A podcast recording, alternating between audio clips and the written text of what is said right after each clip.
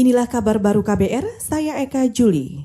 Pemerintah memutuskan mayoritas sekolah atau sekitar 94 persen peserta didik harus melaksanakan proses belajar mengajar jarak jauh dan daring.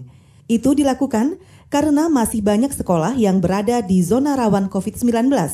Meski dilakukan secara daring, Deputi Bidang Pendidikan Kemenko Pembangunan Manusia dan Kebudayaan, Agus Tartono menyatakan, puluhan ribu sekolah di Indonesia saat ini masih berada di area tanpa akses internet. Ya, memang kita menyadari bahwa masih ada 46 ribu lebih satuan pendidikan yang tidak mendapatkan area listrik eh, dan internet, dan itu menjadi tantangan tersendiri bagi pemerintah dan pemerintah daerah untuk di kemudian hari kita memastikan tidak ada lagi blank spot. Itu tadi Deputi Bidang Pendidikan Kemenko Pembangunan Manusia dan Kebudayaan Agus Sartono.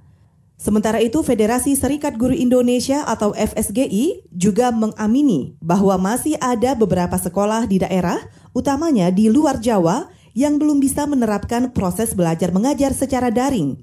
Tak hanya itu, FSGI juga menyoroti sejumlah daerah belum bisa melakukan penerimaan peserta didik baru atau PPDB secara daring karena terkendala internet. Saudara, Kementerian Kesehatan meminta fasilitas kesehatan seperti puskesmas, memberi pendampingan ke sekolah-sekolah yang mulai membuka proses belajar mengajar secara tatap muka. Menteri Kesehatan Terawan Agus Putranto mengatakan, pendampingan dilakukan agar protokol kesehatan bisa berjalan baik di sekolah.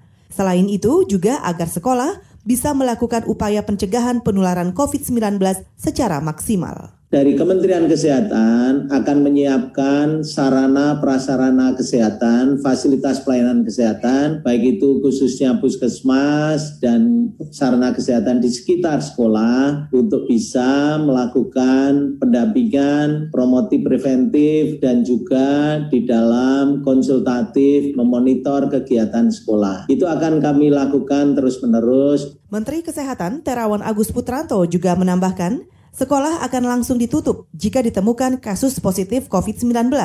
Ia juga menegaskan proses penelusuran kontak akan dilakukan secara masif di sekolah tersebut. Sebelumnya, pemerintah memperbolehkan sekolah-sekolah yang berada di zona hijau atau tidak terdampak COVID-19 bisa membuka proses belajar mengajar secara tatap muka. Meski begitu, semua sekolah diharuskan menerapkan protokol kesehatan. Saudara Organisasi Kesehatan Dunia atau WHO melaporkan gelombang baru pandemi COVID-19 di Beijing, China mencapai lebih dari 100 kasus. WHO tidak menjabarkan lebih lanjut jumlah pasti kasus baru tersebut. Mereka hanya menekankan asal dan penyebab gelombang baru ini masih terus diselidiki. Direktur Program Darurat WHO, Mike Ryan, mengatakan kabar dari Beijing ini mengkhawatirkan karena kota tersebut terkoneksi dengan banyak daerah.